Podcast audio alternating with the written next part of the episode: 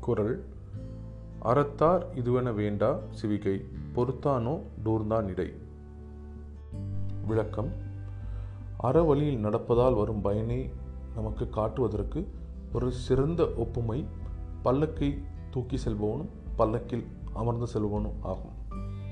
பல்லக்கில் அமர்ந்து செல்பவருக்கு அந்த பயணம் மகிழ்ச்சியானதாக அமையும். அவர்களுக்கு மேடு பள்ளம் குறித்து கவலை கிடையாது.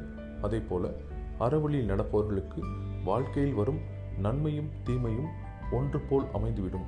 அவர்கள் வாழ்க்கை ஒரு மகிழ்ச்சிகரமானதாக இருக்க நிறைய சாத்தியங்கள் உண்டு.